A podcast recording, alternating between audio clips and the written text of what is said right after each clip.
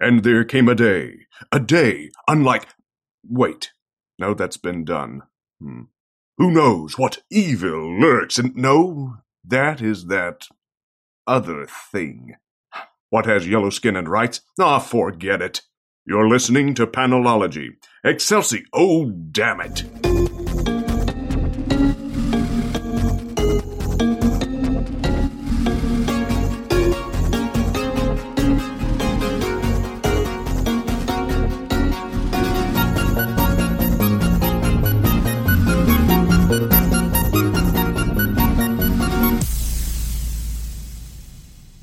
Welcome to episode 222 of Panelology. I'm Alex. And I'm Brian.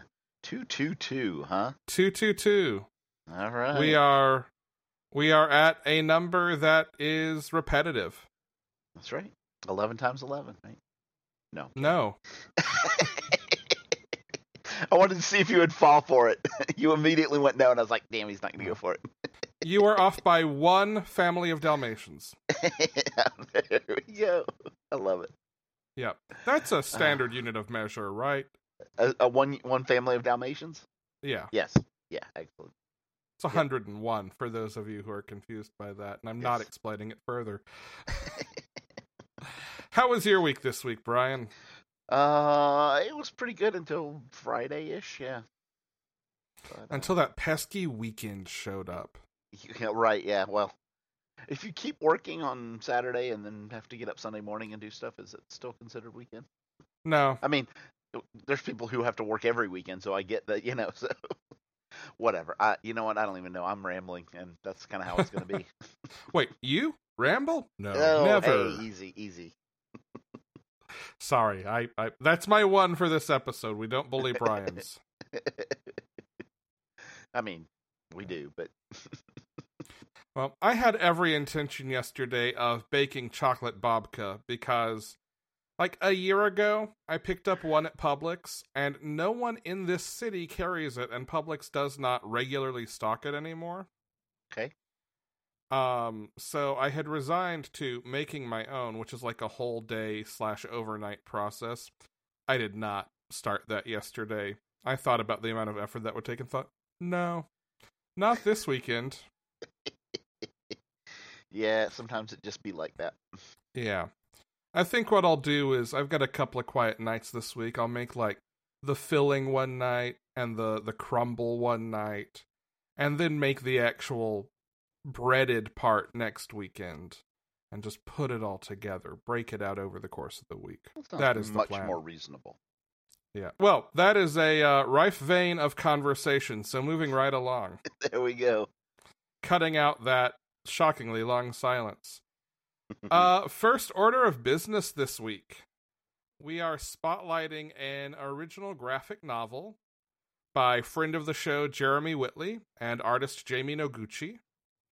School for Extraterrestrial Girls, Volume 1, Girl on Fire. This is out this week. We have done, I have done, I will take the blame for this one, a bad job of getting this to everyone quickly enough to actually read it and talk about it. Uh, but uh, I have Yep. read most Yeah, I was going to say my my intent was either last night or or this morning, both of which were you know the aforementioned work that I was not planning on doing. Right. Well, Yeah. um, we're not going to talk about how long I've actually had this. Okay. Uh, instead, we're going to talk about it, or at least I will. Yeah. Um, this is about a young girl named Tara who basically wants to live a very mundane version of an exceptional life. Best in school, top of her class, get a good job, all those sorts of things. Um, very relatable to young ages Alex. Uh, this is a young ages book. And then one day learns that she is, in fact, actually maybe capable of spontaneous human combustion when she catches Okay. on fire in her classroom.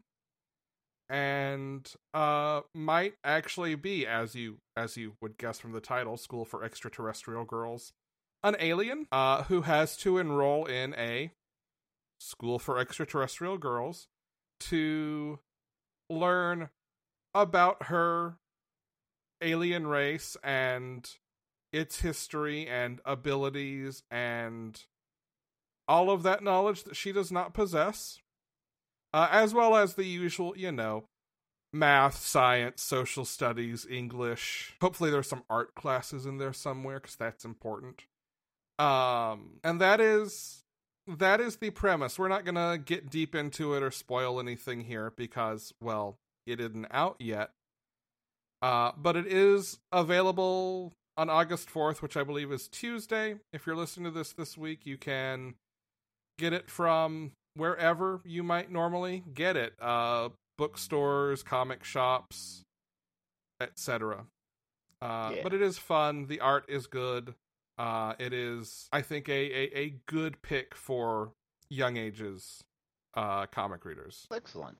Yeah. Moving on to weekly issues of comics. We are doubling up on this week's and last week's books uh, since we did the Umbrella Academy episode last week. And we're going to start with Batman 95. Brian. Not a surprise. Yeah, so um Joker War is here. Um we this is uh this is part 1 and um it did not I- was a little shocked when I got into this and I will tell you very bluntly the uh the the very first word on the very first page is a little uh you know one of those lovely little artist editor box things that says years ago which I missed like yeah don't that whatever just my brain just decided it didn't want to recognize that that was there Um, Not so in when I, res. right so so when i turn the page and alfred is sitting there at the console and i'm like okay i have missed something that something Yeah. was the editorial box. the, that said years ago yeah so um you know there's there's that little caption um but um essentially yeah this is um batman trying to get a grip of on what it is joker really has planned now. Um and essentially it's joker and punchline taking over the city and starting to exert their influence. Yeah. Um we actually get very little of Batman in the present timeline of this, not a ton yeah. Which I think is a good choice. It gives us a chance to see sort of what the Joker is up to, what has happened to the city and Wayne Tech after uh if you're not caught up spoilers I guess for the basic premise of this Uh, thing. uh, yeah but uh, yeah it was Yeah. definitely the dark before in the setup yeah Yeah. Um, the Joker has seized all of Bruce Wayne's fortunes and Wayne Tech and now runs everything Bruce Wayne did. Uh, and Bruce Wayne has not exactly been outed as Batman in the process, but like all of Batman's gadgets have been seized as Wayne Tech. Right. Yeah. Yeah. It's there's a bit of a combination of like the Green Arrow thing where you know he has lost his company to somebody else that that's not good, and a bit of the Tony Stark thing where you know it's like oh no all of these assets belong to us that you were using Yeah. for superhero stuff. Right. Yeah. So there's some vibes. of- There's some threads of that in here. Yeah. Um the thing that is remarkable to me Mhm. about what Tynion is doing here is as tired as I am of Joker stories Yeah. and as tired as I am of somebody takes over Bruce Wayne's life and takes over Gotham stories like we had City of Bane right. um there were elements that were similar not the same but Yeah. similar in snyder's run like as much as these kinds of stories play over and over i'm still really enjoying this and i think Tynion knows that this is something that plays over and over because joker Yeah. has a line in this yeah. that is to the effect of people want the familiar people want to see the same stories over and over but they want a story that strips it down and shows you something new beneath yeah. and that line kind of feels like a thesis for what's happening here It, it does. He it, it's he knows what he's getting into doing this story again, yeah and therefore I have confidence that it's not going to be exactly what we expect. Yeah. Yeah Uh, that being said, we haven't really talked about this. What's your take on Punchline? uh what do you mean like, i i do you like the character? Are you glad that this character's here? I so far I do. Um I like that so here and and I think the reasons I like Punchline maybe are more mechanical than anything Mhm. cuz Yeah. other than that one story in the Joker 80th anniversary issue that's kind of her proving herself to the Joker and the fight with Harley and Catwoman, we haven't actually seen a whole lot of her. Not a lot, no. Um, but I like her for a couple of reasons. One, it gives us someone who can take the uh, uh, lieutenant to the Joker role Mhm. without having to constantly yo-yo Harley into that role. Yeah, I, I have if I've complained about anything consistently on this podcast, it is the way Harley gets yanked back and forth and back and forth. And now that Punchline is here, like it does actually feel like that need to tell the story by pulling Harley back in is maybe broken some. Yep. I also like that it's a different flavor of Lieutenant. It's not it's not someone who is, "Hey, look at me, I'm wacky." It's she's very serious. She's very focused and precise. one might say deadly serious. Yeah, Yeah. Yeah. Um but there's It- it- there's a it- precision to her that feels different than the Joker's usual shtick, but makes sense in a big plan like this. right. As as being the Joker is not a precise tool. The Joker is a big blunt instrument because that's scarier. But having someone who can be a needle in the eye, metaphorically, is scary in its own right. Yeah, and I think that's what uh, I, I- I was very hesitant about this character at first, just because of the obvious, you know, initial surface similarities to Harley, right? Yeah. Um, but I, the more I see of this character and the more I realize what she's doing, uh, the more I like her. And that is w- exactly what you said. One, she has now completely freed Harley of that Harley Joker relationship that has to, you know, somehow had to keep happening, right? Yeah. Um, the second thing is that she is very different personality wise than Harley, like almost Right. 180, right? But yet still has that on, like I said, on the surface. If you just looked at him, you go, "Oh, great, they're giving us another Harley," right? Yeah. yeah, not I- at all. And then finally, I think the fact that she is exactly like you said, so precise and and ordered and meticulous and that kind of thing offsets Joker in a way that's very different from anybody we have seen him with. Yeah. Like you see it with Batman in this issue. He is thinking, how do I fight the Joker? Right. And like Punchline's move in this is very much a scarecrow kind of move. It's definitely Oh, yeah. something Batman could have planned for, but because her presence requires him to adjust his thinking about fighting the Joker in a way he's not yet accustomed to. Because I think this is the first time they actually face off against each other I think so. Yeah. he doesn't he doesn't have that strategy yet. It keeps him guessing because which one of them are you going to get? How are you going to plan for that? Right.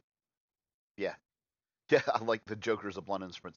The Joker's more like a bomb that has no timer and could just randomly go off. I mean that's that's blunt.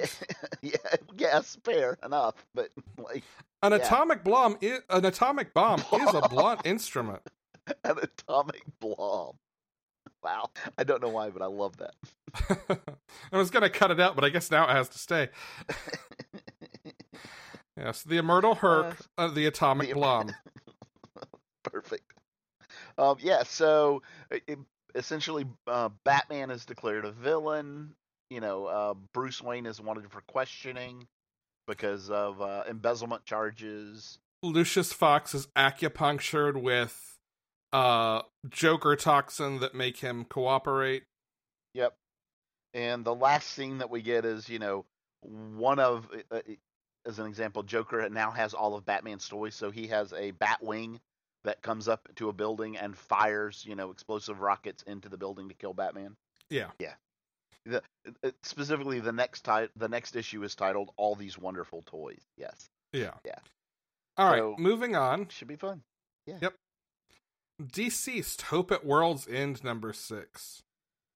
Man, I really like these books. I do too. I don't know if we've said that or not, but um, yeah, this is the one that you had mentioned to me. We had talked about, you know, uh, with Suicide Squad, right? And I had mentioned that you know one of the characters I really liked was Wink, and you were like, "Oh, then you definitely have to get caught up on Yeah. I Hope at World's End, And yeah, the- uh, I I love them in this book. Yeah, they are Um, fantastic. I like that they are. You know what they feel like? They feel like what Marvel teen heroes kind of used to feel like. Yeah, well, I think there's another Tom Taylor book we're going to talk about this week. We're going to say Yeah. something very similar. Yeah, you're you yes, but you you know what I mean by that? Where they're kind of outside the system, and you know uh, her uh, her costume is clearly a T-shirt with a W that that's a take on Yeah. the anarchy sign, right? Yeah, like it's a very it's a very into the Spider-Verse Miles Morales kind of take if you want a, a contemporary version. Like yeah, where he's wearing a hoodie and some running shorts and right, and like they're they're just trying to do good, yeah. right? And you know that doesn't necessarily always follow the rules, and so therefore, you know, they can get in trouble. Right. Like and that's a Yeah. little easier I think to pull off when you don't have massive government organizations like Shield trying to police and register superheroes or. The US Congress voting to outlaw teenage superheroes, things like that. Uh, the other thing, and this uh, to to be, you know, fair to Marvel is uh, very much so, and I think it's why it works with teen heroes so well. Is uh, the longer they exist, and the more is known about them, and the more stories and the more history they have, the harder it is to do that and feel that way. Yeah. Yeah. It's the it's the it's the one moment in time problem, right? It's why do some people at Marvel feel like Spider-Man can't get married and be an adult? Why undo his marriage? Right. Well, you've got at that point what 40 years of history. Yeah. He he feels like he's matured an audience has grown up with him. It's it's hard I think to balance that, which is why I think new characters like these are so important. Yeah. Um Well, you and I, you know, you can't leave characters frozen at the same status quo for 40 years. Right. It, it, it and it goes right back to that same conversation we just had about Punchline about how introducing new characters gives you something different to play off of, right? Yeah. Yep. It also lets you tell wholly new stories. Yeah. Oh, so good. I I, I love this whole dis- and like like we mentioned before, I'm not a huge zombie guy. Like I enjoy me zombie neither. stories, but like it's not like my thing, right? Yeah. But this the, just the stories in this, and it's the it's 100% Tom Taylor telling characters, and that's what I love about it. Well, you know, it's funny. We've both said that we're not zombie people. You know who also admitted recently to not being a zombie person? Who? Tom Taylor. Tom Taylor. well, there you go. Maybe it's Which- because maybe it's because he's not telling a zombie story. He's telling a story in a zombie setting. I mean, Yeah. yeah. All right. Uh speaking of Tom Taylor characters who feel like teenage Marvel superheroes, Suicide Squad number 7. Um, The obvious segue there is Wink and Aerie, but maybe there is another. oh, did you have the same thought I had? Like as soon as she showed up in that cosplay. When did Kate Bishop and Gabby Kinney have a child together? I did not have that that thought, but it will never now leave my head because yes, one hundred percent. Apparently, um, apparently they ha- they made a clone of Kin, or it could be Gabby, but obviously you know Laura, whoever. Uh, uh, yeah, there is a clone that has mixed their DNA, much like the old Superboy with Lex Luthor and Superman. Yeah. and this this is the result. Who knew? Tom Taylor. Tom Taylor knew. Tom Taylor knew.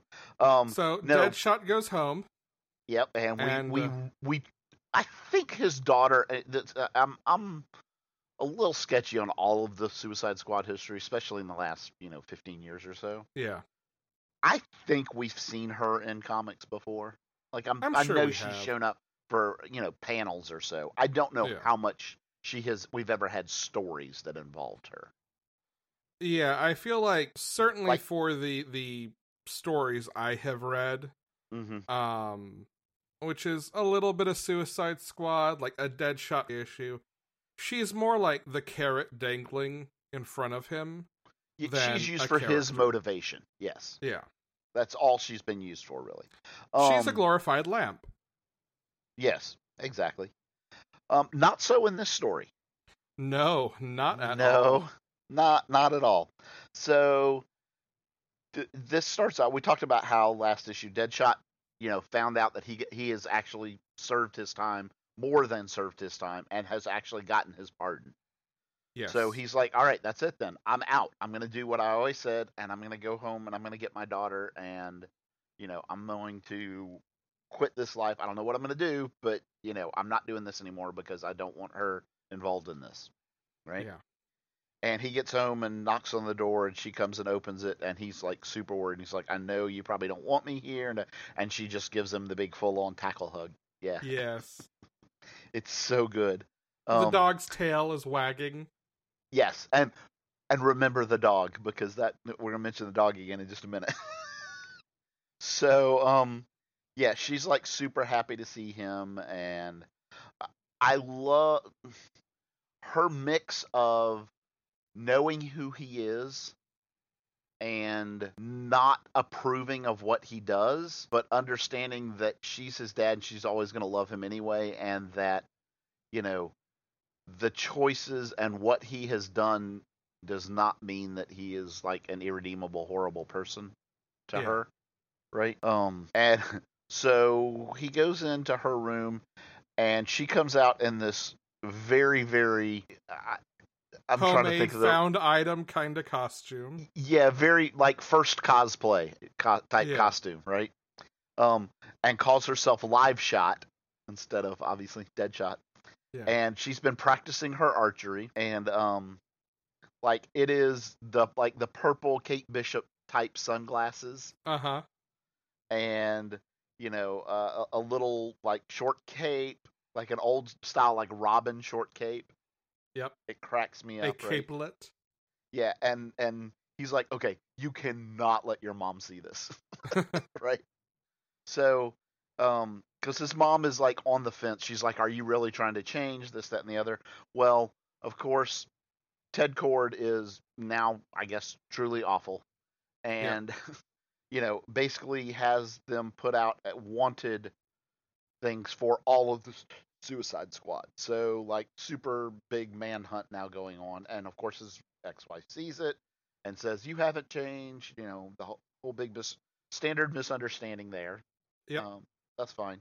Um, and essentially, the FBI shows up to arrest Yep. him. He immediately surrenders because he doesn't want to put Zoe at risk. Correct. They instead react by escalating and being brutal toward him.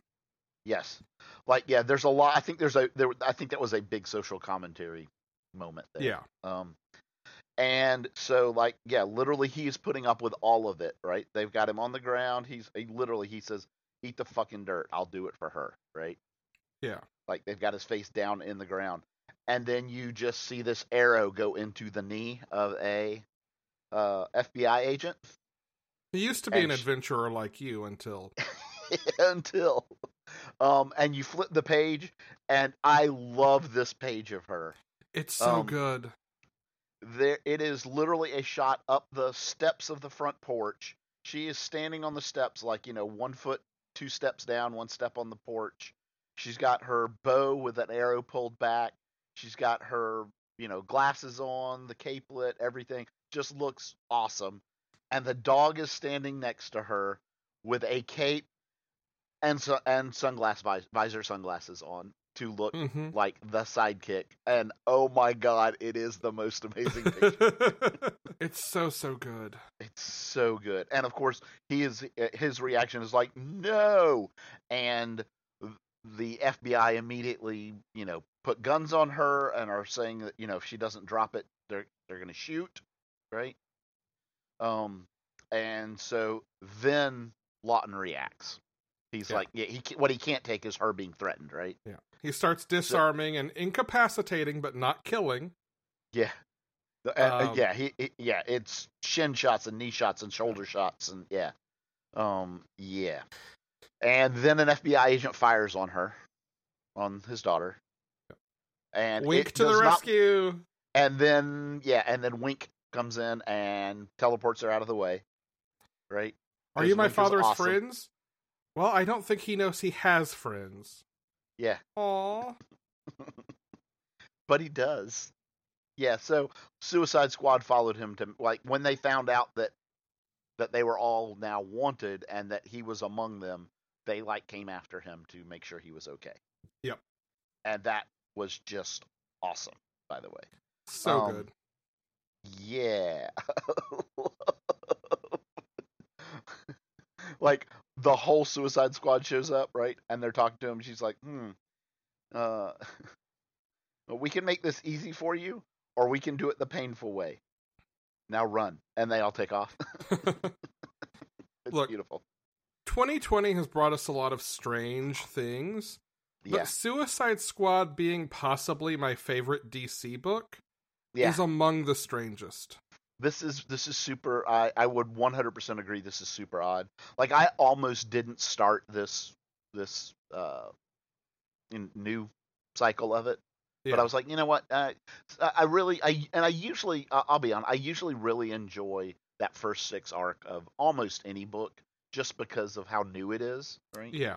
there's always a lot of energy in the book at that point. Um, this has been phenomenal. Um, I go back to did you have the thought that I had when this happened, knowing what's coming up? And I think we've already talked about it because it's been in the news all over the place. Yeah. Do you think Zoe is going to take his place with the revolutionaries? Ah, Is that the I question? think- uh, I, yeah, it is. And I don't know that it's going to happen immediately, and I don't know that it will be with the revolutionaries. But I do think 100% Live Shot at some point will be a character. Yes. Yeah. Um, Yeah. I will not leave you on the hook the way I did uh, recently on making you guess things, but Tom Taylor has been teasing a new project all week, which started out looking like an injustice teaser. He's been spelling out a letter every day. The last three days spelled out JSA. Uh, The Oh. rumor, the word on the street is that it might be an Injustice Year Zero book about the JSA in the Injustice universe. Oh, wow. Yeah. Yeah. Uh, Yeah, we have not seen a lot of like the JSA, the Golden Age folks there. But with that said, imagine him on an in continuity JSA book. Ugh, All right. yeah. Next, Okay. next. Wonder Woman, number 759. The beginning of Mariko Tamaki and Mikel Janín's run. So, um, what was your favorite part of this? Uh, it was one specific panel, or maybe a pair of panels if you want the setup, um, in which Wonder Woman has rescued a bunny, and its owner pops in, and Wonder Woman says, "Oh, we were just talking." The bunny's owner says, "You're a bad bunny," and Wonder Woman replies, "He does have a foul mouth." Yep. That was my favorite part. This is an ordinary bunny, by the way. This is not a talking rabbit. Nope. This is Nope. a regular old white bunny. It's Mulaney. Yes. Um, yeah. uh, I'm going to say my favorite part of this book was the art. Oh well, yes. I mean, and that is that is not a knock on the story in any way because I absolutely loved the story. no, but it's- Mikel it's a Janín is a tight. It's a comment on how good the art is in this. yeah. I love it. Um, yeah, we get we it, it this is kind of fun because we get like a three page kind of setup slash recap of you know who Wonder Woman is, right? Yeah. And like anybody needs that, but it's Well, and it's it's done in a way though that sets up what is very clearly the theme of this run, or at least the Yep. beginning of this run, which Right. is everybody thinks they're in the right. We look at heroes as people who are in the right, but what if they're like anyone else and not always in the right? Yeah. Who's the And- and- hero then? Yeah, and and there's there's things that are slipped in that are, are the reason that they do this recap thing. Comments like, imagine because it's talking about how she fought the god of war. Imagine a battle against the god of war being just one of many, right? Yeah.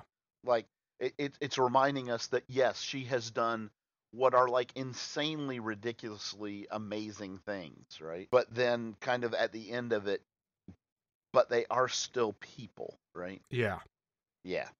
Um and and, and that leads um by the way immediately into that scene that you were talking about where she talks she finds the bunny and the girl that's her new neighbor it, uh you know comes over to find the bunny and she talks to her and so like it leads into this very very everyday scene. Yeah. right? With this this very very everyday scene which is about oh my old place had a lot more ledges. I need to go to i think it's called fern Fern, the, yeah, the knockoff ikea. Yeah. Um i need to go to fern to because it's got an umlaut. It does. Uh I need to go to Fern to get something to set all of these vases and swords and whatnot on. I love the one crate that's just marked Clark and Bruce. i know i saw that too i'm like what uh, you know what I, best i don't know What's And I in love this one? she I probably should mark it with something other than "Do not open." the other thing that I love is is so you know some people would hire a moving company and this and that. Who does Wonder Woman have moving all of these boxes and like all of her furniture and all this stuff in? You just see this row of like five Amazons carrying this stuff in. It's beautiful. And clearly Emma, who is the girl from next door Yeah. who owns the bunnies, um, is gonna be a character in this next arc. And I, I think am- that's yeah. I'm, I'm totally a big fan of this character already. me too. Me too. Um, we do learn that she was in a car wreck, and it has given her some issues with her memory. Yeah, like it sounds like short term, Yes. short term memory problems. She writes notes to herself on her hands. Is is what Diana notices right away. Yeah. Um, super super cool. And then we get into what is going to be the probably you know the more traditional part of the story. Um, which is there's a mother who just is in, her and her husband are at Fjern, and before he can get in the car with the daughter, the mother just takes off in the car, and Yeah. is like literally driving at you know 100 miles an hour down the freeway, you know on the wrong side of it. This whole thing. Wonder Woman stops the car, and we see her eyes glowing in this with a purple pink glow, um, which is very reminiscent if you know the history of the character we're going to find soon. Mm-hmm. And um, so Wonder Woman stops it, and she's like, "I don't remember doing that. I just thought I was driving home." Uh, and then we see Wonder Woman breaking into this prison, which is um, had essentially like a breakout, a riot inside, right? And she's going in to take it down. And uh, she gets there. All the prisoners stop fighting her and kill themselves. And she looks up, and who do we find? Maxwell Lord. Max Lord. Oh, one might say, well, lordy me. Um, Also known as that dude Wonder Woman killed that one time. yeah, yeah. Oof, a lot of, lot of big emotion in, in, in this meetup. Yeah, Yeah. I Which- really enjoyed this. yeah, I did too. Yeah, if you, and if you're going to talk about a Wonder Woman story where you ask, "Are heroes always right?" You know, the one where Wonder Woman killed Max Lord is certainly, you know, Yeah. amongst those questions. Yeah. Uh, yeah, I can't. I cannot wait for this. Like I said, I am. I am in love with the artwork in this.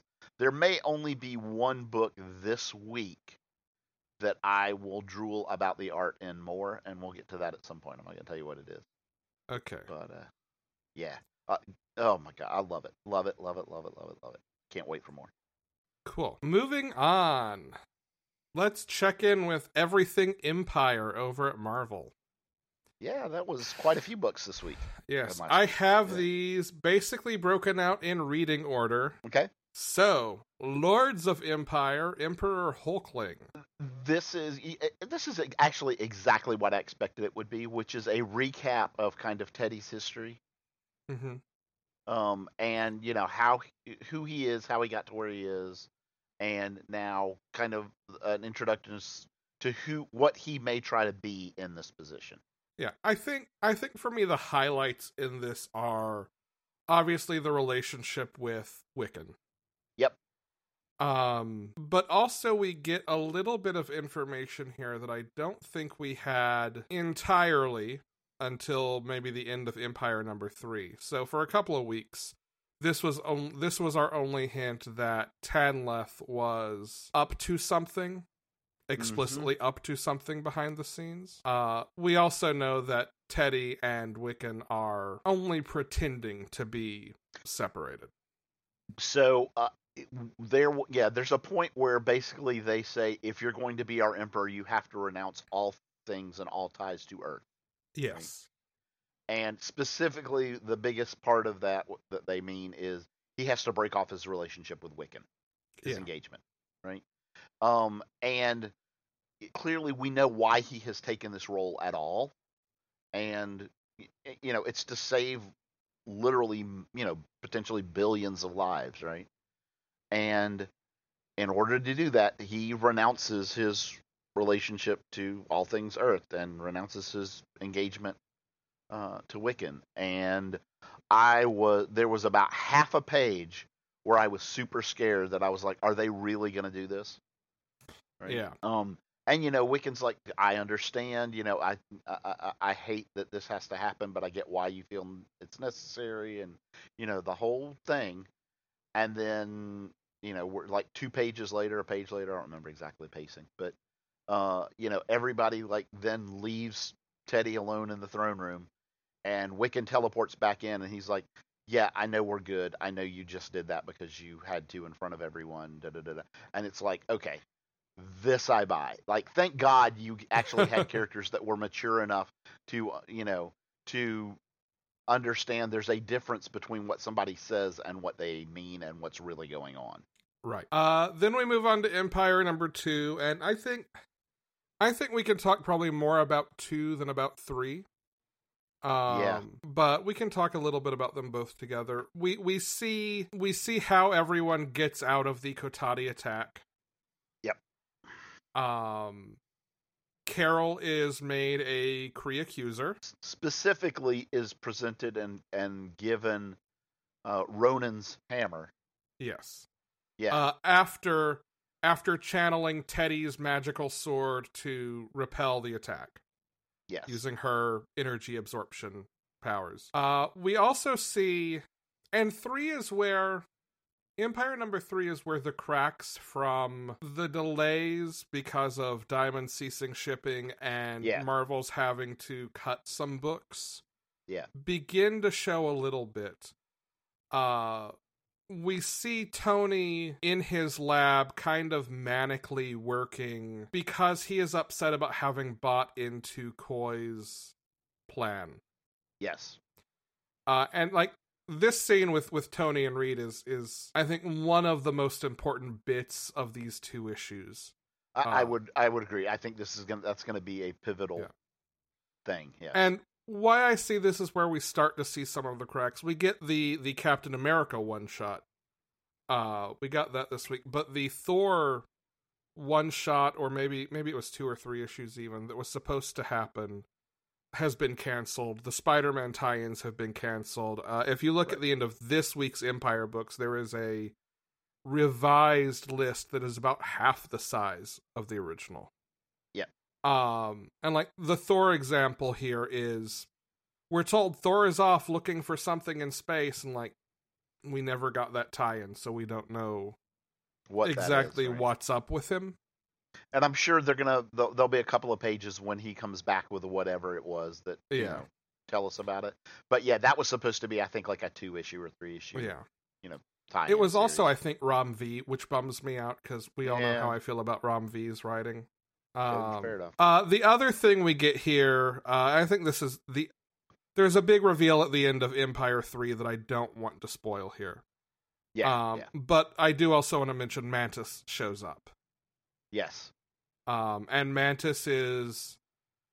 Mantis, I think, is going to act as, or at least kind of immediately acts as, an alternative to Black Panther is planning to win a war by fighting. And her response is, well, okay, but he's my son. I'm going to save him.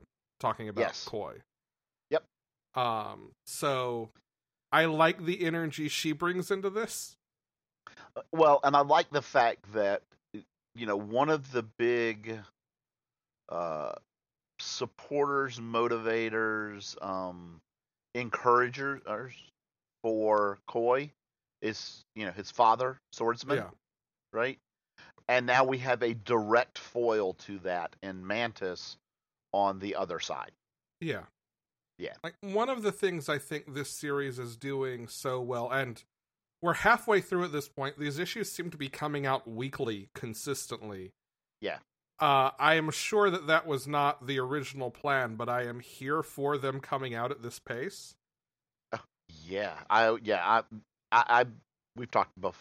It's been a while, I think, but we've talked before about how if you're going to do a big crossover thing like this, you need to push through it as quickly as possible. Mind you need to do it weekly and get through it. One of one of the things that that I think helps show a little more clearly, but which I I think is a a strong feature of this event in the first place is how many how many different views there are on how to approach a complex problem and the fact that there's not a clearly delineated pair of sides saying okay it's this or that like you have you have some some people like cap who they are a soldier so they get in and they help repel the invasion you have t'challa saying okay what is the strategic plan what do we need to defend right. and like Well, and- and a wa- identifying the the Yeah. military targets. You've Right. got now Mantis saying, you know, maybe there is a diplomatic answer. You have Reed and and Tony to maybe a lesser degree looking for a technological solution. You have Carol helping deal with big picture cosmic uh, uh, Incidents or or, or battlefronts, right? Like yeah, yeah, yeah, right, off in yeah. other places. We know Thor's looking for something magic in space. Mm-hmm. Uh, which sounds reductive, but that's really we get a panel of here's where Thor that- is. Yeah, Um, like everyone kind of is working the leads they can work, and it doesn't become it doesn't become what it was kind of teased as, as like two sides fighting. Instead, it's everyone is sort of playing to their strengths, and everyone has different angles that will probably all need to be necessary to be worked. And it's never a right. no, I'm right. Ri- Well, there's uh, yeah. I don't think we're gonna find that any of these are the solution, right? Yeah, what we're going to find is, you know, yeah, the fact that we were able to, you know, Cap is able to lead these people to repel attacks in these locations, and, you know, uh, T'Challa is able to apply military pressure here, you know, allows the technology solution to, you know, infiltrate and gain some information that, you know, I don't know. I'm just, you know, yeah, but my point is, all of these contribute to what eventually becomes, you know, the the the resolution of this. Yeah. You know, much like, oh, how would you approach a complex problem? Yeah, not in a single way. You have to, you know, you have to approach it wherever you can and yeah. Maybe if there's a yeah, a major global threat, you form coalitions and alliances and pool resources and talent in order to work it from every viable angle to solve the problem quickly and not isolate yourself from everyone else insisting no i'm right and refuse any sort of global uh, initiative to actually stop the spread of this thing wow, that that sounds almost like a well thought through, intelligent response. yeah i uh i didn't know that that just just came to me head. from the ether. Yeah, I don't know. Yeah. I don't know why I would read that that way. Empyre Avengers is the next the next step in the journey. Hmm. Um this is oh, this is the Pietro issue. That's what this one was. right, anytime- right, Anytime I can see Quicksilver just eat shit, I'm happy with it. yeah, pretty much. Um, I, I think that's all I need to say about that one. Do you have anything else? Uh, not particularly. I it was this was this was an enjoyable one to watch. Yeah. Um, we're gonna go ahead and drop an X Men tin here because I think Oh my god. while this is God a trio of obscure X Men characters to me, um, this is I think more Empyre than X Men Yes. This week. agree. Uh, we are on the moon at Casa de Summers, and they live a mile from the blue area. And what's going on in the blue area right now? Oh, big Kotati invasion. Yeah. So, um, the third Summers brother. That's who that is, right? That's the third Summers brother. Yeah, I believe so. Yeah, yeah, yeah. yeah. Vulcan. Um, right? Vulcan. Yeah. Vulcan takes a walk and blows up the Kotati, or at least one of their encampments, while uh, it's a it's a it's like a, uh, a military huge cannon that's actually firing on positions on Yeah. Earth. It's actually going to fire on Krakoa, is what it's. Yeah. yeah. Uh, meanwhile, it's day drinking time on the moon. My two new favorite mutants. Uh, Sway and Petra. Yes. I know Yes. nothing about them except they're my favorites now. You wanna Should we go after find him? My head says yes, but this drink says no. So maybe in a minute. Yeah.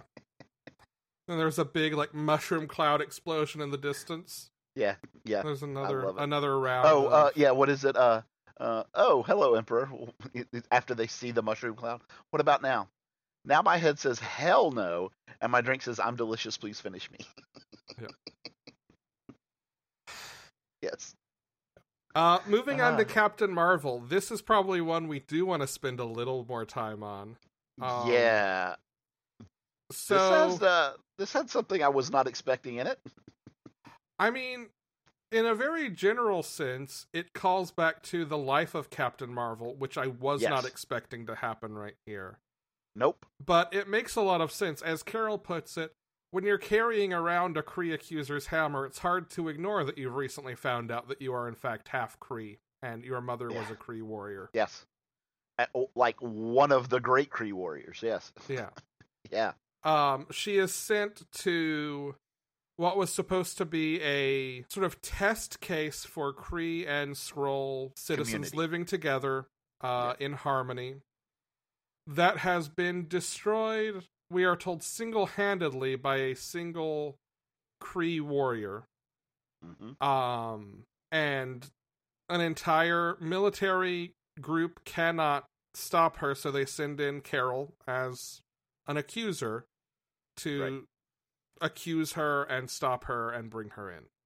Yes. Or, well, really, presumably kill her. I'm pretty sure accuser really means, you know, off with A- her head. accuser is judge, jury, executioner. Yes. Yeah. Yeah. Yep. So, um, you know, like, yeah, that literally this this warrior has single handedly held off, uh, you know, this entire squad. So Carol's like, okay, fine, I'll go in, and she goes in, and you know, she's calls to her, and the soldier literally comes out and surrenders. Yeah. Like, lays down arms, says, okay, I will surrender to you. And uh, Carol uses the hammer to like read her memories and realizes, oh, she is also a clone and is also half human, and her mother is also Mari-Ell. Yeah. What? Wait. What? uh, So yeah, this is so Carol's half sister, and now they're on This the is- lamb. this is Carol's half sister. Yeah. Um, who is a combination of uh, I don't know if it says who the father is. Uh, bu- bu- bu- bu- bu- um, no, just made from the DNA of two great Kree soldiers. One oh, of which is her mother. Right. Yeah. yeah. Yeah. So, so she is full Kree. She is full Right. Kree. Yeah. But uh yeah, her mom is also Carol's mom.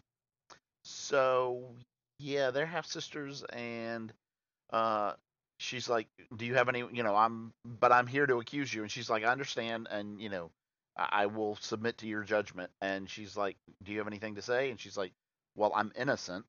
Yeah. I mean, But, you also, know- she was not going to tell Carol about her relation to her Correct. because she didn't want that to weigh on Carol any more than killing her already would. And it's like this character okay, this character is maybe too good. I am worried either for her survival or that it won't be a Yeah. trap.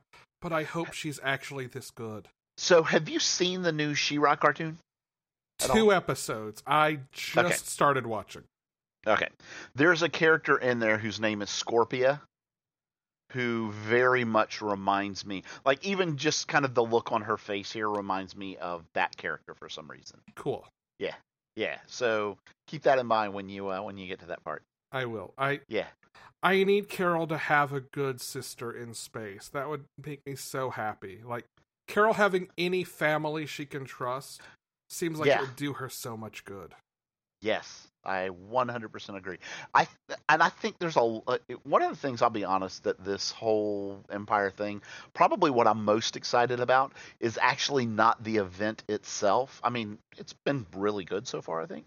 Yeah. But it's the potential for what kind of new stories they can tell and what the new game board can be coming out of it after.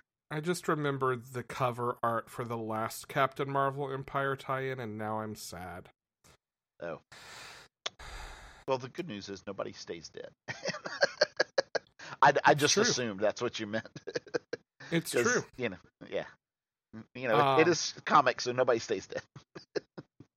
Unless Peter Parker loves them. Empyre Captain Parker America number one. Well, yeah, okay. Uh, this is this is the Capside story where he basically says tells the general who's like, "No, we have to have all of our services here to protect just us." And Cap's like, pretty much like, um, "Well, fuck off," because this is somebody trying to annihilate the entire human race. So we're gonna act like you know we're all one kind of people and do what needs to be done to defend everybody. So that thing I said a few minutes ago. Yeah, pretty much. Yeah, yeah, cool. yeah. So Very Cap, Cap. Cap puts together a. Is it a new Howling Commandos? Maybe That would make it would not. sense. Su- it would not surprise. Like one of the characters kind of jokes is jokingly says, "Oh, so are we the new Howling Commando?" And I like. I, I'm wondering if that's going to actually be a thing. I mean, I hope so, since Dum Dum Dugan is a dum dum uh, holding up the outlawed law, yeah, yeah. So earning that anyway. nickname. Y- yeah, but so yeah, Cap's gonna take a uh, take a group, uh, take a contingent and go help. I think it's like Mexico City and South America defend themselves. Cool. Yeah, And that brings us to Empyre X Men, which, you know what? If there is a book that is the most logical group of characters to call in to fight the Kotati, this is it. And also, I never, ever, ever would have guessed that they were bringing these characters in. I yeah you uh, you could have said you know who are they bringing? You probably even could have said who from you know Hickman's involvement in the X Men could they bring in, and I would not have picked these characters. I don't think. Um, but before that, we get Yeah. set up part one. Uh, Scarlet Witch, in attempting mm. to atone for the whole House of M No More Mutants thing, goes back to Genosha and raises everyone who died there as zombies. Oops. like like I, I'm gonna have to start calling her Tony or Steven if she keeps doing things like this. I'm I was gonna say Barry Allen. Uh, and- and yeah, that would fit too. I think Wanda Like- Maximoff is the Barry Allen of the Marvel universe. Like uh, uh, good intentions, but damn, really? Like when when when Doctor Strange tells you, yeah, you just can't do this. You're gonna have to live with it, and you do it anyway. Yeah. Oh, yeah. So what's more terrifying than a horde of zombies? Well, we have zombies, and then the Kotati invade, which means, and this is, I enter this as best white page of a Hickman era X Men book Yes. in the biggest, Well- boldest letters. Hold on, wait, wait. I will say the best white page so far to the point that it is presented. It is the Well- best white page ever. This one made me laugh more, but only because the second one builds on this one. Correct. That's fair. We'll, we'll, tell- we'll submit them as a pair. okay. That Um, is that is the best way to do this. Yes. Yeah. One hundred percent. Um, we get the title card, what is essentially a title card for the issue, Yeah. describing this fight: plants versus zombies. But is it just Plants versus Zombies? Well, Because they're not regular zombies. I- I can't remember what's the description of the plant. Oh, I, I do know what it is. It's mutant zombies versus alien plants. Sure, it's plants versus zombies. But Um, yes, but the, the specifically because it also there's a game called Smash Up, which is a, a tabletop game where essentially you get two like random factions, and Uh-huh. there's you know like there's like zombies and ninjas and pirates Yeah. and aliens, and, right? And essentially you get two of them and they get smashed together, so you have like mutant pirates or you know zombie ninjas or whatever. It, it specifically kind of reminded me of that, you know, That's fair. I mutant zombies and I thought of the alien plants. iPhone game, Plants versus Zombies. No, sure, yeah, and there was definitely that. Yes, one hundred percent. Yeah. Um. Anyway, then side three shows up, and it becomes Remember when we were plants saying- versus zombies versus old ladies. That's right. It's horticulture. it's horticulture. Yes.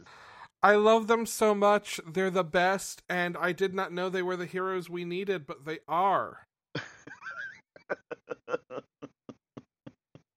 The old I- I- ladies I- are going to show the X Men how it's done. They all, I, I I can't describe how much I love this. I cannot describe, and yet it's still probably only my second favorite X book this week. Well, we will get to your your favorite. I know. Shortly. I know.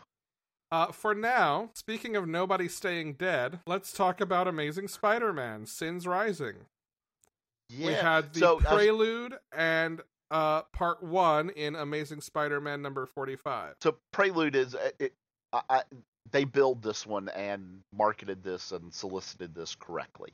Yes. Prelude is exactly what it says. It is it is the historical recap of this character so that you know who he is, which was absolutely perfect for me because I had no clue who this person was. Same, and I feel like this is the perfect way to do something like that, where you are I agree. using a framing device that really I think carries most of what's going on and moves that character forward, but then also slipping in pages from the original stories as like flashbacks.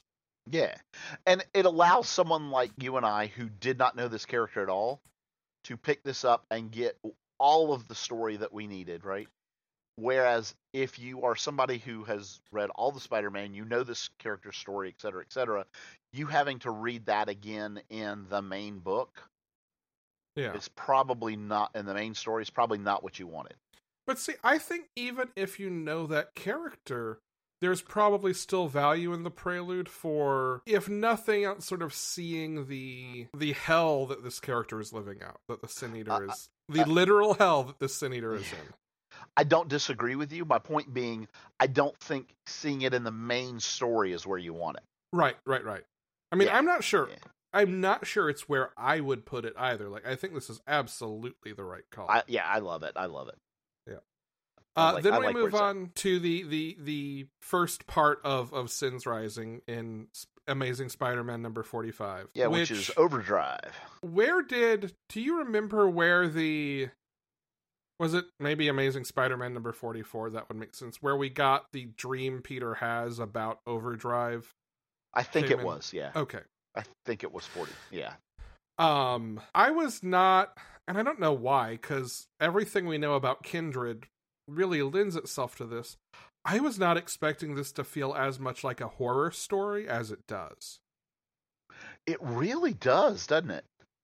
Like it's it, it's got, and when we say a horror story, it's almost a like a, think ghost story Yeah, like more than like a, not like a slasher film or not a uh, right. The thing it reminded me the most of, and I will say I am not a big horror person. I don't watch a lot of it, Yeah. Um, mostly because I'm an easily startled child who does not care for jump scares because I get tired of having to scrape myself off the ceiling. Um, it follows, like this chapter in particular, where we see maybe a little bit of 44 bleeds into this, but where we see Overdrive has constantly been driving, trying to escape the Sin Eater, who's like always in his rearview mirror.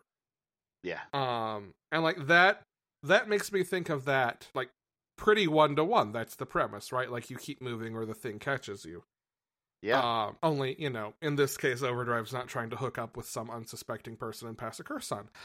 Um, but then the moment that really, really locks this in is horrifying to me. Is when Spidey tries to jump in front of the bullet Sin Eater shoots at Yep. Overdrive, hmm and it passes through Spider Man, leaving him totally unfazed, but still hits and kills Overdrive. Yep. And there's something about that, especially for Spider Man. Like, what's the most terrifying thing to Spider Man? A bullet that you can't jump in front of. Like, that's so perfect for him. Yeah. Like it doesn't matter if you're willing to sacrifice yourself, you still can't stop it. Yeah. Yeah. And oh yeah, by the way, and then after that Sin Eater just disappears. And I don't mean like, you know, like Batman, like you know. I mean like literally just there's a little cloud of smoke and he's gone. Yeah. Like yeah. Batman. it- it- like like well, but like Batman, you know, just leaves. Like, no, Yeah. this dude just straight up just fucking uh, disapparates in front of you. Yes. okay. Like Nightcrawler. Yes. There you go. He bamps. With no bamping. Yes. Yeah. Um, I also like need like a ghost just blinking out. Yeah. I also need to acknowledge the return of one of my favorite characters from the Dan Slott run, Carlie they- Cooper. I'll- there you go. I was I was waiting for that comment. Yeah. I love Carlie Cooper. I don't know why I like Carlie Cooper as much as I do, but I love Carlie Cooper. I'm glad to see her back. I'm glad to see she's Yeah. doing well after the whole uh started to say Joker toxin thing. Uh Goblin toxin thing. Yeah. Well, and she is now the medical examiner, right? Yep. And she it starts out with her, you know, getting ready to to do an autopsy on a body. And at the end we see that the autopsy she's going to do isn't that overdrive? That's Overdrive, who like Yeah. The wound has healed and he is alive again, which Yeah, the wound the wound's gone and he wakes back up, huh? back to horror story vibes. Exactly. Yeah, there's very much a a a creep creep feel to this. Yeah. Yeah. Like ugh, like a heebie-jeebie feel. Yeah. Uh Daredevil number 21. The beginning of the new arc uh which sees Daredevil turning him over, turning himself over for the murder he committed at the beginning of the Zdarsky run. Yeah. What did you think about this? Man, I, you know what? I've this, which I think is perfect, and I think it's probably exactly what was intended. I got a lot of complex feelings about this. Yeah? Yeah. Um. So, like, I love the conversation he has with Spider-Man because it's a very real reaction, right? Right. Spider-Man has told him, if you put the devil costume back on, I'm coming back for you, right? Yeah. and and Matt does to finish up, you know, protecting and and doing all this. But he, he specifically he does it kind of to prep himself for turning himself in, right? Right. And he's like he's like first of all, and yet at the same time, at the same time that Daredevil is acknowledging, yes, I understand, I can't, you know, keep being the Daredevil after what I did, right? And acknowledging this, he's also essentially telling Spider-Man, "Oh, by the way, and fuck you, you don't get to judge me." Yeah, which that beat reads really well alongside Sins Rising. Right? because you get that moment in the Sins Rising stuff that goes back to Daredevil stopping Peter from killing the Sin Eater, Yeah. which is not anything I was ever aware of and would not have known about without that book coming out right now. Yeah. Like it's a wonderful little uh mirror there, isn't it? Yeah. Um yeah, so yeah, Matt Murdock turns himself in and Foggy uh, uh, being the brilliant friend and that he is um, basically uh, manages to work out a deal with the DA that uh, turns out the Supreme Court in the Marvel universe in the 616 universe has ruled that superheroes can testify in court against you know villains or people that they can't Yeah. capture whatever whatever and because of that because they can testify as the superhero in costume that superheroes have a legal identity that exists Yes. and therefore the person that has to be charged with murder is not whoever is under the mask but it is daredevil himself and therefore he can be arrested he can be booked and prosecuted as daredevil in his mask I love this so much. I love this for two reasons. One, it is the exact argument I make every time this, oh, we need to bring you in and unmask you bullshit that Yeah. never plays out comes up. right correct Um, like it is always the thing that in my head I'm like, no, this is the answer. This is why you don't have to do that. This is case law in the Marvel universe. Where are my attorneys at? Um, yeah yeah yeah like it's a very thought out legal response right like Yeah. i mean i'm certainly not a lawyer and i'm sure there are a lot of other legal ramifications that would have to be part of this but like it but like from a legal setup and base thing it makes sense Right. I mean, the reality is, and maybe this maybe this is where the story goes to, is some sort of civil rights group or even maybe a less well intended organization, probably a less well intended organization, would would sue at some point saying, No, we have to disclose this person's identity. That would have to go through court and appeals and eventually itself wind up at the Supreme Court, and the Supreme Court would have to uphold the judge's idea sure you know, a judge's ruling, the DA's idea that okay, yes, we can try him. That would all happen. But sure there's Foggy is right when he says there's case law that supports this, and like that's the thing that matters here. right Um, Yep. The other thing I love about it is, great, okay, we don't even need to go through all that if that's not what Zdarsky wants to focus on, because this lets us tell new stories without having to go through all the brouhaha of Yep. perhaps we'll unmask you. right. Yes. Like like not just this story but like lo- lots of potential stories in the future. Right. Right. yeah.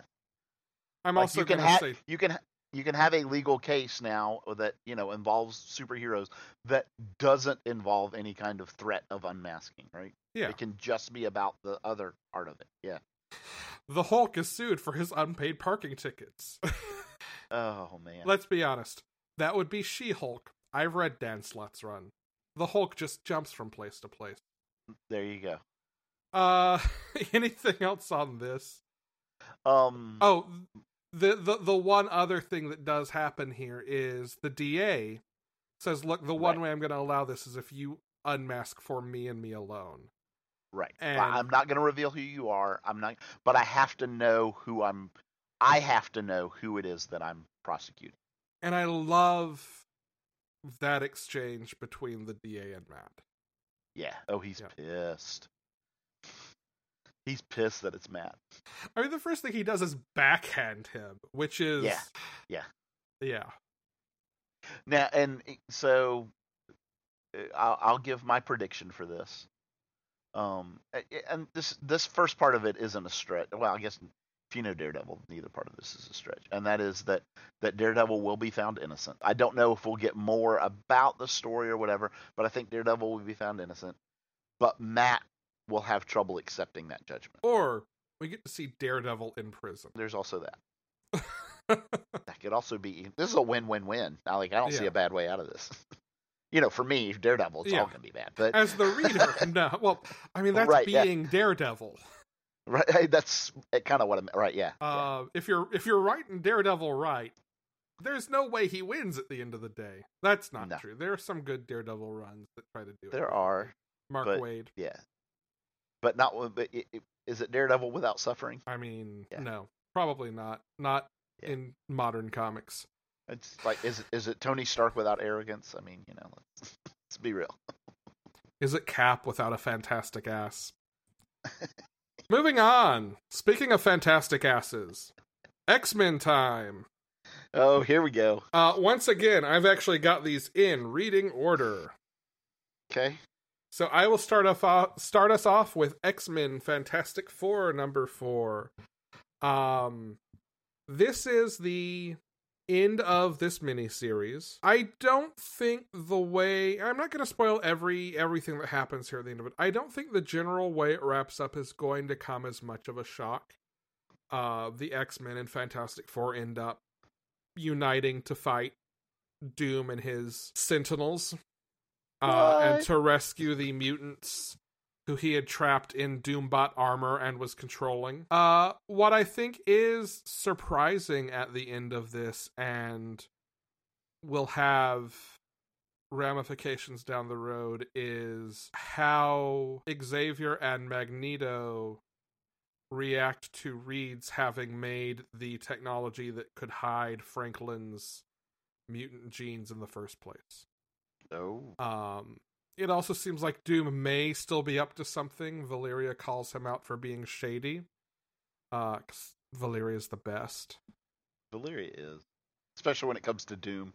The Doom Valeria relationship will always be one of my favorite things because this just, I mean, originally like two, three year old child and now teenager who can call out Victor Von Doom and get away with it. hmm It's it's just the best thing. Um, so that is that. Like the the one thing I truly truly regret that we did not get in, when Doom was his reformed self was a mini series where Doom was playing mentor to Valeria and Nadia. Yeah. Yeah. Yeah. I I need Valeria and Nadia to meet still. Right, yeah, and be like best friends forever. Yeah. Yeah. Mhm. Um but that can that can be something to look forward to in the future. There we go. New Mutants number 11. Uh this is presumably the end of this Russia Nightmare Sphere arc. It's not Yeah. Russia, it's Carnelia. Yeah, former Russian satellite. Yeah. Yes. Yeah. Yeah. Um, and they managed to uh, talk down, you know, uh, help this mutant who couldn't control her abilities. Uh, Yep. They managed to get her to Krakoa and find her some help. It's um and wonderful. Magik Magik in this intervenes yet again to clean up a mess that cyclops has told her to stop making so i am sure we are continuing to build toward uh, some sort of conflict in this between scott and Illyana. The other thing is we get a very clear message that a something that's coming up is there's this essentially a mutant doxing site yeah. that exists that is out that's how they knew about uh you know the what was going on in in was it Nebraska I think? Yeah. Um and you know who about this girl in Russia and they're continuously outing mutants. And, one of one of the things that this batch of x-men books we're going to be talking about today has Uh-huh. me wondering is whether cyclops is gonna make it through ten of swords. Because there's a lot of cyclops in this that feels like like it's dealing with very specific relationships in ways that seem like they might be leading to some kind of closure. And maybe that's just part of a bigger design for things. Maybe. But like we see him in this we, we, get sort of the hints at the the tension with Magik in this. We see him in cable trying to track down young nathan. We see him we saw him in x-men 10 like just taking family vacations and hmm writing to his brother. I don't know it feels it feels like something is coming either way for cyclops? Yeah. um i i wonder. Either some sort of change of some major change of some sort. Yeah. Yeah. Um wolverine number 3 okay. Wolverine borrows a hat. he does. Yeah. And uh challenges some. w- Did he challenge him to a drinking contest? Is that what it was? I think they were just out drinking together. Were they I just out drinking together? Maybe. Drunk, can't I, love you, man. Magneto is my new favorite Magneto. What what I'm seeing this week is I need mutants to drink more. I'm glad they've opened this tiki bar. and I love that Blob runs it. Yes. Yes, it's beautiful. Um, yeah, so turns out Magneto can't hold liquor as well as Wolverine can. Wow, No. is that a shock to anybody? Can mean, the only- The only people who can hold liquor as well as Wolverine are his kids. yeah, that's that's probably We've fair. already seen their drinking games. yes, this is true. Um, so yeah, so um, he borrows Magneto's helmet. Yeah. Cause people aren't getting in his head again. Nope. And then comes what I what I must absolutely point out. So um he needs a telepath, so he decides to recruit Quentin. And how does he do that, Alex? By promising to get Quentin a date with the cuckoos. and so the cuckoos are all hanging around Quentin saying, "Oh, you're going to fight this person. That's so brave. That's so amazing." Da da. And that meanwhile they're t- they're tele- they're telepathically talking to Logan saying, "All right, we're doing this for you, but you got to get us what we really want." Cable. I look forward to the issue of Cable that is Cable versus Quentin. I cannot wait to see that play out. And I had to specifically point that out because of what's coming up soon. Yeah. Um the other thing we learn in Wolverine is that Russia has gone totally dark on Cerebro and there might be a Russian alternative to Krakoa being Right. made. Yeah, like a artificial Krakoa. Yeah. Yeah. Hellions number 2. uh Um, this is the team that it took me a minute to piece back together what had happened last cuz this is the first issue of this we've had Yeah. since March. Right. Um, this is the team that's been sent to the school where Scott and Alex Summers were raised, the orphanage where they were raised, which was run by Mr. Sinister to wipe out his cloning lab. And when they get there, they find the original Marauders in what I will call a state of severe disrepair. Yeah. Um, and Madelyne Pryor, who is pulling some strings and has the line, When did you get back? A while ago. Nobody cared. Which feels both like reasonable motivation for her being angry and also some really hilarious form of editorializing. Yes. Yes. Like like oh shit, she's right.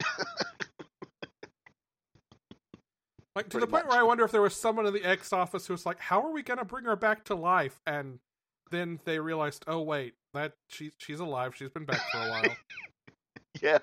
And they were like, "Oh shit." to which to, to which it was just an immediate, "Hey, you know what? Maybe that's why she's pissed. yeah, Nobody remembered she was alive." that feels like that kind of thing that comes from a planning meeting, right? Well, and specifically for her, it's the perfect motivation, right? Yeah, Yes. Yeah, this is the character who was who was literally a you know, a, a clone of Jean yeah, who Scott pretty much threw away when Jean came back. yeah. Because Scott Summers Yeah. is trash. Never let it be forgotten. Correct. Um, Yeah. things do not go well. Everyone basically gets their asses handed to them. Yeah. This is like uh you know what it, it, this is like the Marvel X, you know, mutant version of Suicide Squad. Yeah, I think it's exactly that. Yes. Yeah. I think I think DC, you know, put the Terrifics out, which was their version of Fantastic Four, and Marvel was like, you know what? Okay, we can kind of do that, and they put out a mutant version of Suicide Squad. Uh, I I joke about DC making Spider Verse, but that's just the Batman family. Um, X Factor number one. I saw a, a headline on Twitter for Oh a review, and I did not read the review because I had not read the issue yet, and I already had it sitting here on my desk. but it referred to this, I think it was Polygon.com, referred to this as the horniest X Men book yet. Uh, which one is a pretty high bar given any book with Scott, Jean, and Logan in it. Yeah, right? But two, I don't know why I was surprised when Daken showed up after reading that. No, no, not at all. Well, and specifically, like, I don't know. I think this has to be my quote of the week. Brian's quote of the week. Quote, quote. Uh, yeah, so, like, North Star and Polaris are, and we'll get into, like, the motivation behind this in a minute, but essentially they're getting ready to go off and try to find out what happened to uh, his sister, to Aurora. And um, they put out a call that if there's any mutants that are willing to help, you know, we're getting ready to leave, you should come to the gate and show up with us. And Daken shows up, and John is like, no, not you, go away. What is it, North Star? Are you too good to work with the Reformed Rabble?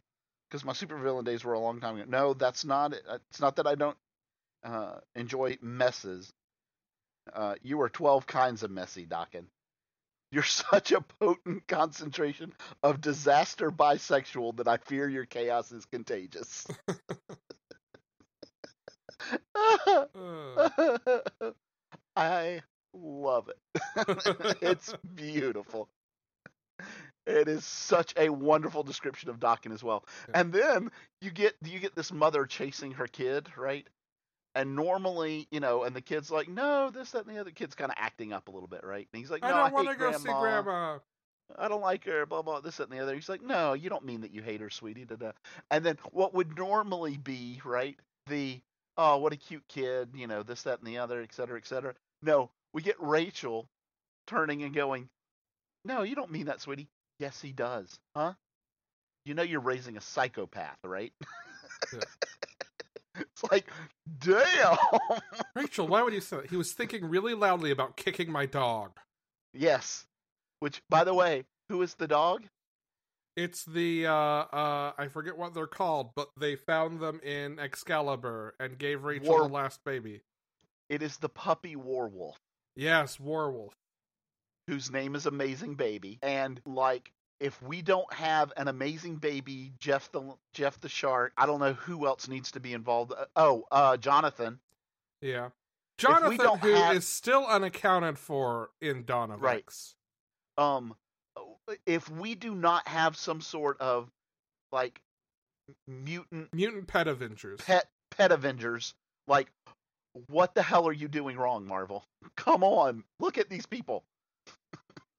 look at I these am- animals. I am pleased to say that Deadpool number six, I believe it is. Six, nine, the October issue. Uh Yeah. I think the October issue. An upcoming issue of Deadpool has Deadpool going to Krakoa with Jeff in tow. So it is possible. for that. There is Um, there is art of Emma Frost petting Jeff. So oh, let's we're going to step back for a minute. The setup of this is um, uh, North Star is you know kind of in his apartment or whatever and, on Krakoa, and we just see him drop his coffee cup because he knows Aurora has just died. Yes. I mean, they're twins. We know from lots of history that they have connections to each other, and essentially, like he knows that she's dead. Yeah. He goes to talk to the five, and basically cuts in line and says, "You got to resurrect her." And they're like, "Whoa, whoa, okay. First of all, this is not how this works." Yeah. Stop being an are here. asshole. Right. I- I mean, that that's kind of like telling Wolverine to stop being, you know, moody. Smelly? That's Oh. yeah, right. Yeah, no, but stop telling, you know, Batman to brood. That's not going to happen. But It's true. um, Actually, in every yes. sense of the word, both in terms of glowering and in terms of building a family. right, yeah. beautiful, beautiful. Um, so essentially, they're like, okay, first of all, uh, uh, we understand, but all these people, you have to. First of all, how do you know she's dead? He's like, and just know it's my sister, and I know. They're like, yeah, that's that's not going to work for us. Yeah. you got to have proof, right? So this starts. uh, This basically sets off a chain reaction where North Star goes and talks to Sage, and she's like, "Well, this is where she, when she last used a gate and where she went, but I don't know what happened after that." So he goes to the bar to where she was last seen on Krakoa uh, to talk to Blob, uh, and Lorna is in there, and uh, Lorna's like, um, uh, you know, I, I overheard you. Why don't we go find out what happens? Essentially, right? And she's like, maybe we could set up like a, little group to go find out. And this is the first time Daken get volunteers. He wakes up off of the floor of the bar and volunteers, and they're like, no. I just said I'm available. Cowards, you should have just said no because they go flying off. um, but what we essentially get after after several things are we get a group who ha- they have put together to go find out what happened to Aurora, Yeah. and it is uh, it is North Star, it is Lorna Dane, it's Daken, it is Prodigy, uh, Rachel Summers, Eye-Boy. Is it I Boy or I Guy? I always want to call him I Guy. I'm pretty sure it's iBoy. It, I think it is I Boy, but I always want to call him I Guy. That's fair. Yeah. Uh, I prefer his so- android counterpoint counterpart iRobot. I Robot, yeah. Um, so yeah, they all go to this location in Canada to find out what happened, and they each use their different skills in different ways, which is all wonderful. Um, you know, Daken goes and uses his pheromones on the um, on the motel clerk to get him to reveal what he knows. It's beautiful. Uh, and essentially, they track down that somebody lured Aurora into uh, driving a car that had been sabotaged, and so it goes off into the water and she drowns. And they Yeah. recover her body, um, and take it back. And pres he presents it to the five, and he's like, you know, here's your proof, right? And they're like, okay, uh, you know, we'll we'll get we'll put her in the queue and we'll get started on her. But essentially, what comes out of all this is they realize that there is a ridiculously large number of these types of cases where people's loved ones have gone missing, and but Yeah. they don't have any proof of what's happened.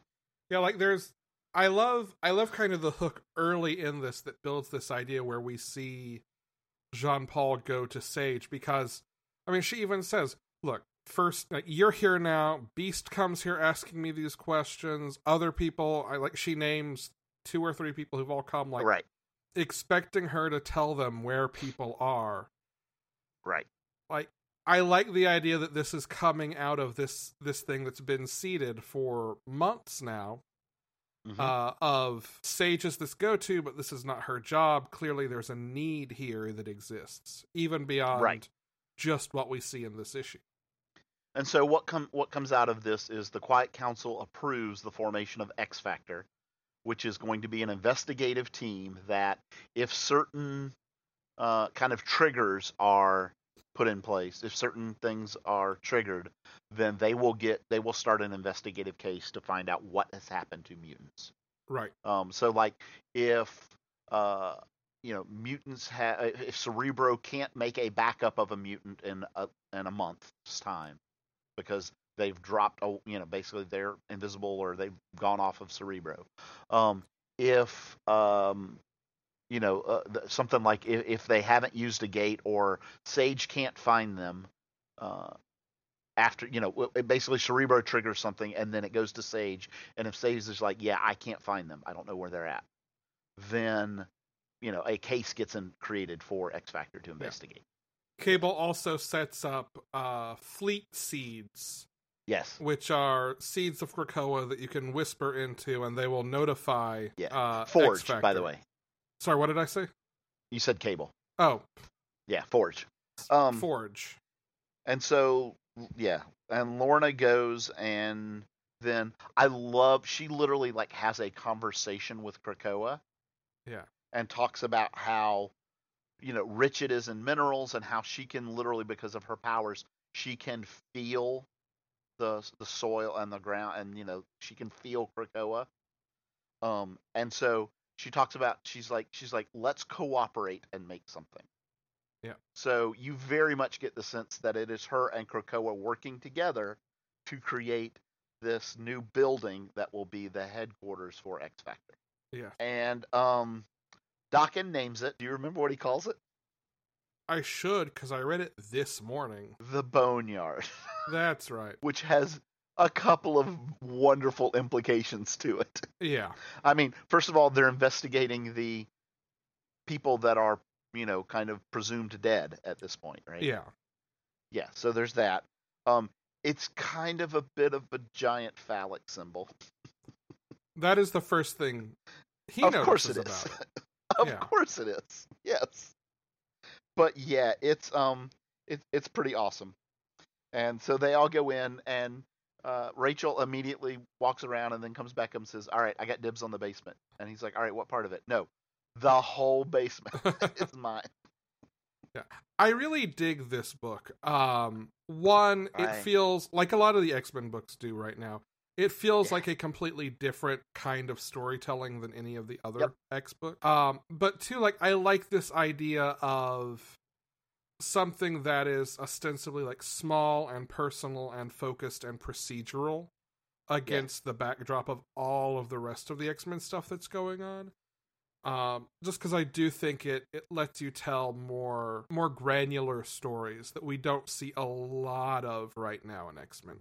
I I figured out specifically reading this book what it is about Hickman's X Men stuff eh, or X book mutant books Yeah, that really really has me fired up right now, and it is the fact that the biggest problem always with uh, well there's lots of them, but one of the major problems always with the mutant books at Marvel has been how messy and uncohesive they are yeah, they are literal because there's so many of them and they already they kind of got scattered and it felt like somebody would just write something and be like i don't know let's figure out where this might plug into what's going on somewhere else. I don't know. A- and like it, so everything kind of got written in its own thing and it was just you know whatever.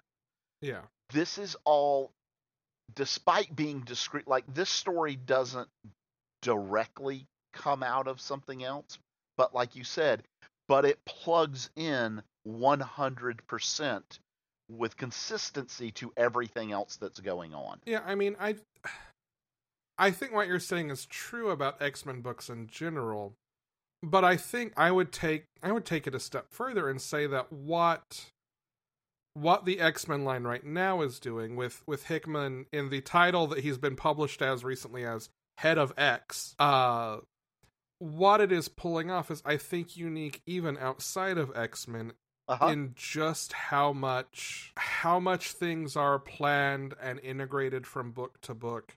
How many little beats jump from title to title hmm and feed new ideas. Like the idea of continuity usually in comics feels more like okay well this writer is writing this event and everyone else needs to find a story to tell inside of the confines of that event that's going on right now. And you Right. take this character and you do that character and you give us a one shot that comes right after this story beat but before that story. Whereas this feels organic. This feels like it is adapting and new ideas that pop up new ideas that pop up in the course of story development are either broken apart across different books or they go back and they find okay we've introduced these ideas here let's let's take those ideas and use them to build this next book Right. well, Um, that's what I and that's what I meant by plugging in, Yeah. right? Kind of like you talked about where we had this this these these setups that were going on with Sage about you know clearly this is something and then we get this whole completely different framework for a book which is this investigative service, right? yeah It- that is that that is 100% justified by what's come before it. It 100% fits in with you know the thematics and the continuity and the story that they've built up to this point, uh, and can then very easily you can see so many places where this could then right have a story in it that leads off into potentially a whole nother title somehow, right? like it Like feels there's so many things. Yeah, it feels collaborative more than there you go. That's the best word for it. purely editorially driven which yes, I yes, think is drawing a really black and white distinction that is not always true. Do not get me wrong. correct. But- yeah, Like again, kind of this whole sage thing. I could see being in a in a planning meeting, someone saying, you know, we keep using this beat at the beginning of books about going to Sage for information, whereas an editorial response might be, or a more traditional response might be, we should stop doing it. It's getting repetitive.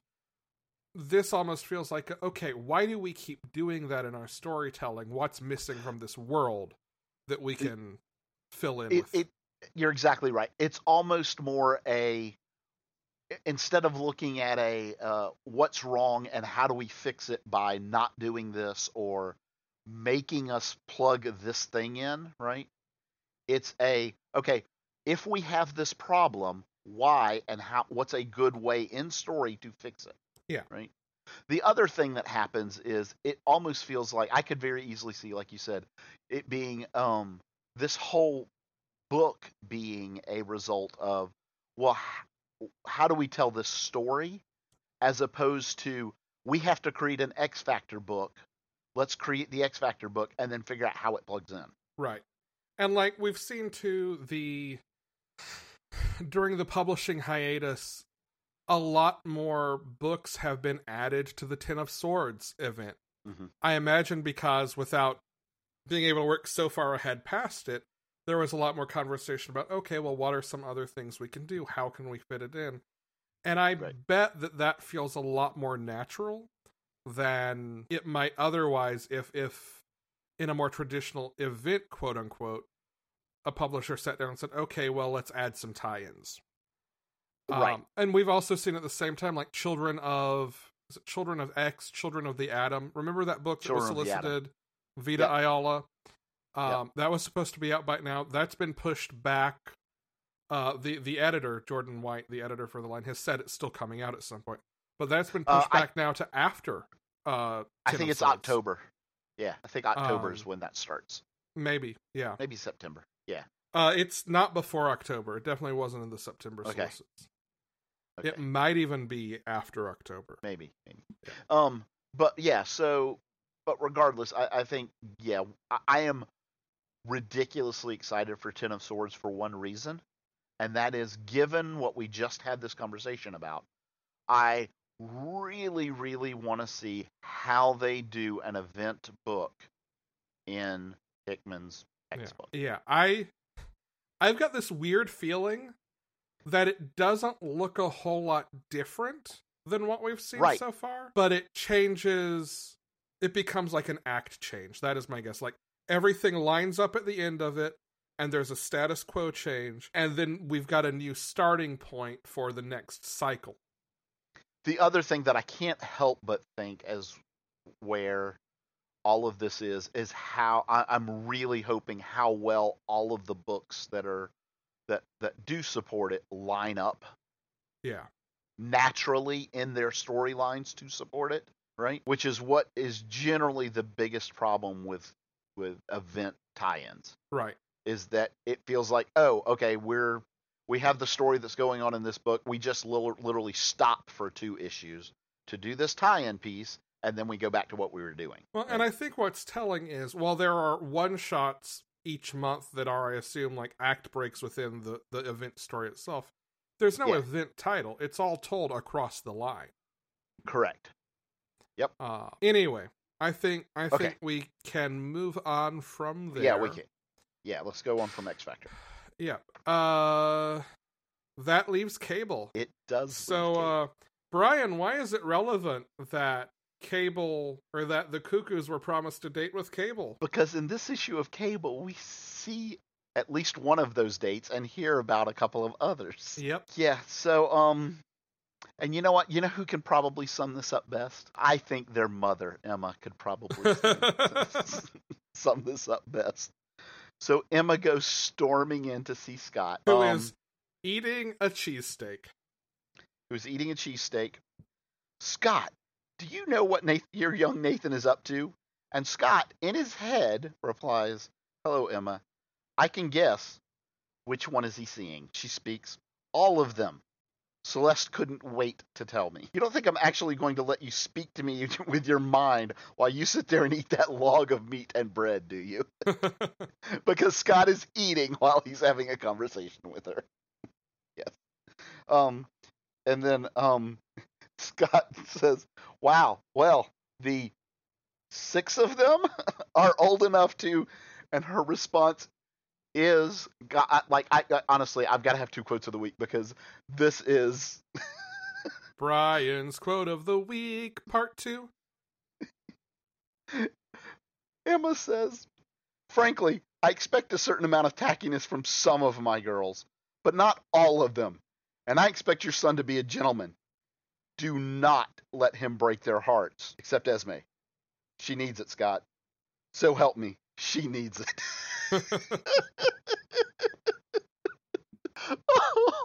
yeah, I I was crying.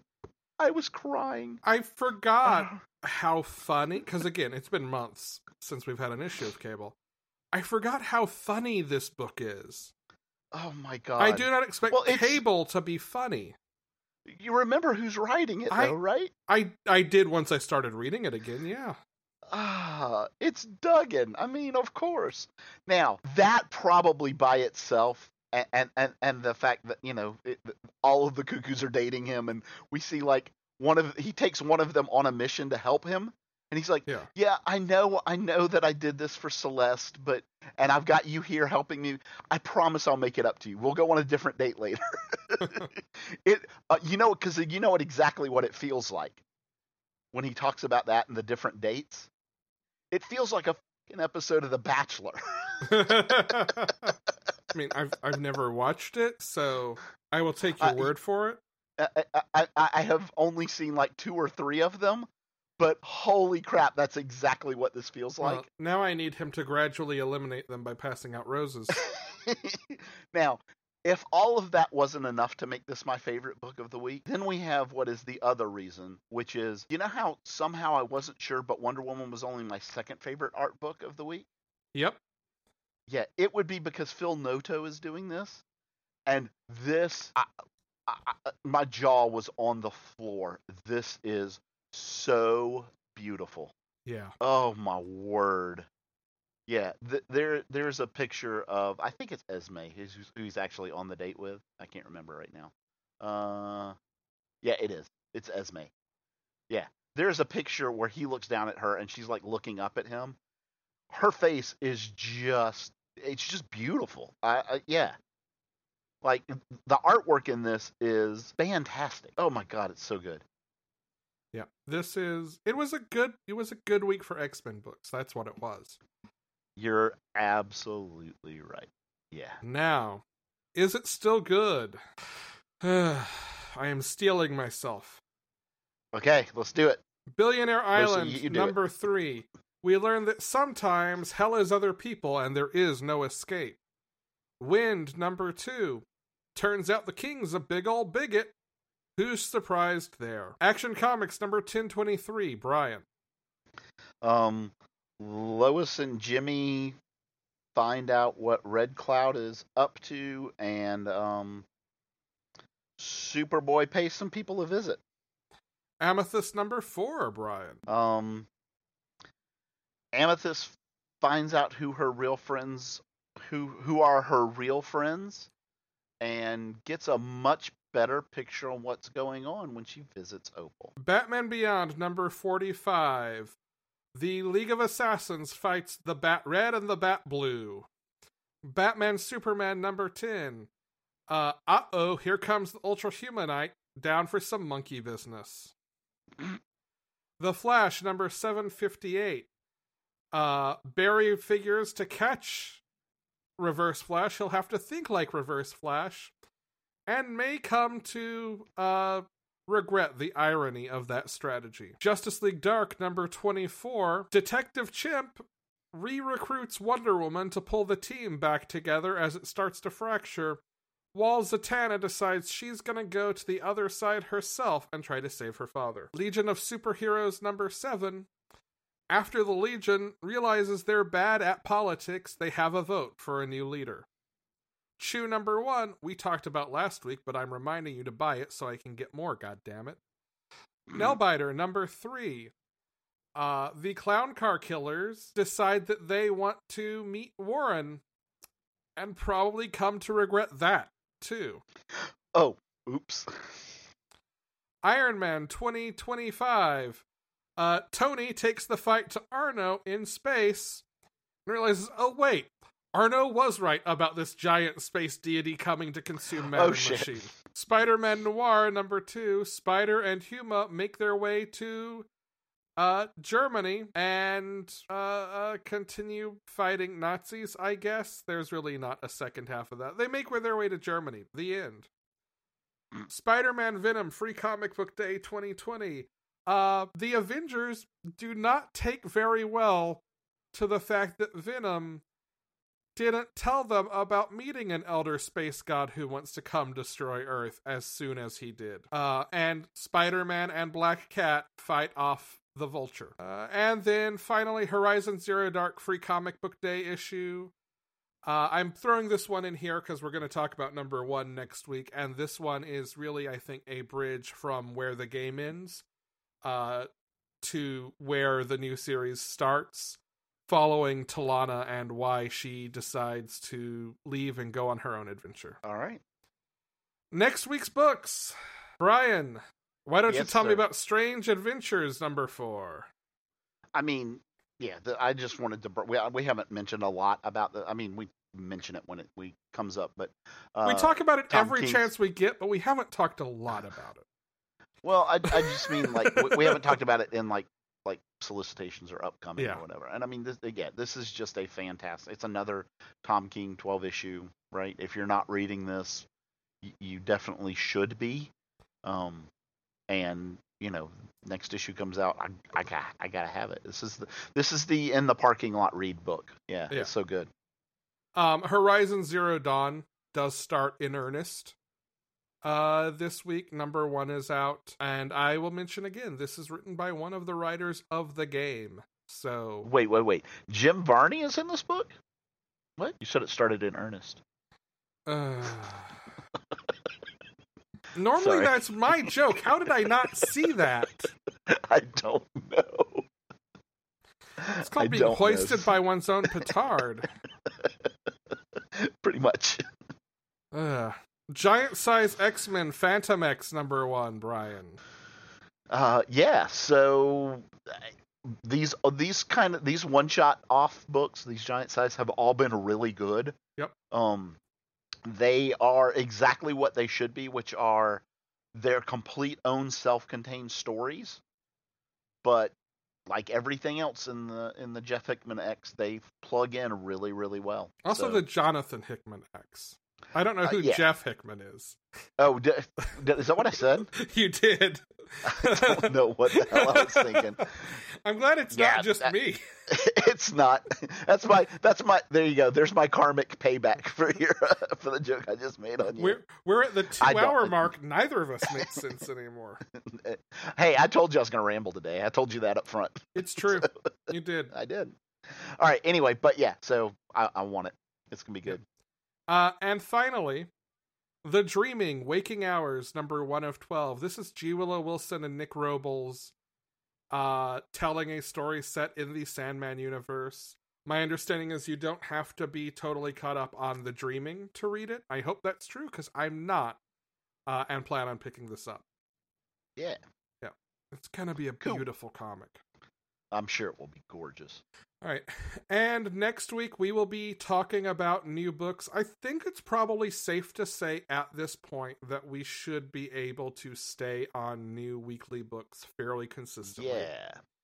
Um yeah.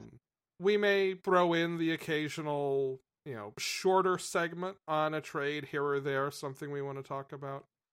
Yeah. But uh I think we're probably, uh, uh, to borrow the colloquial expression, God willing and the creek don't rise. We are probably back to normal or as normal as we have ever been. or so you know, as normal as either of us ever get. Right. that was the joke.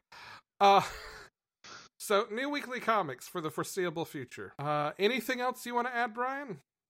Uh, I'm thinking, and we, oh, we haven't talked about this yet, so I'm kind of springing. on- I think solicitations will probably be out for next week too. Uh, yes, I would expect that for next week. I think Yeah, that's a so- fair bet. So there's a there's a there's a fairly good chance we might try to slip solicitations in as well. Yeah. All right. And on that note, uh, we would like to thank Chase Parker for our intro voiceover. If you head over to panelologypodcast.com, you can listen to us. You can find a link to our YouTube channel. Feel free to subscribe and click like on the appropriate parts of your screen on our YouTube channel. Uh, I probably could have found a weirder way to phrase that.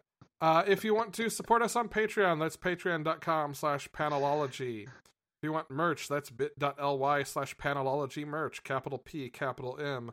And if you want to send us questions or comments or whatever, uh, you can do that at bit.ly slash panelology mailbag. Again, capital P, capital M. I almost said I'm Brian. What is happening?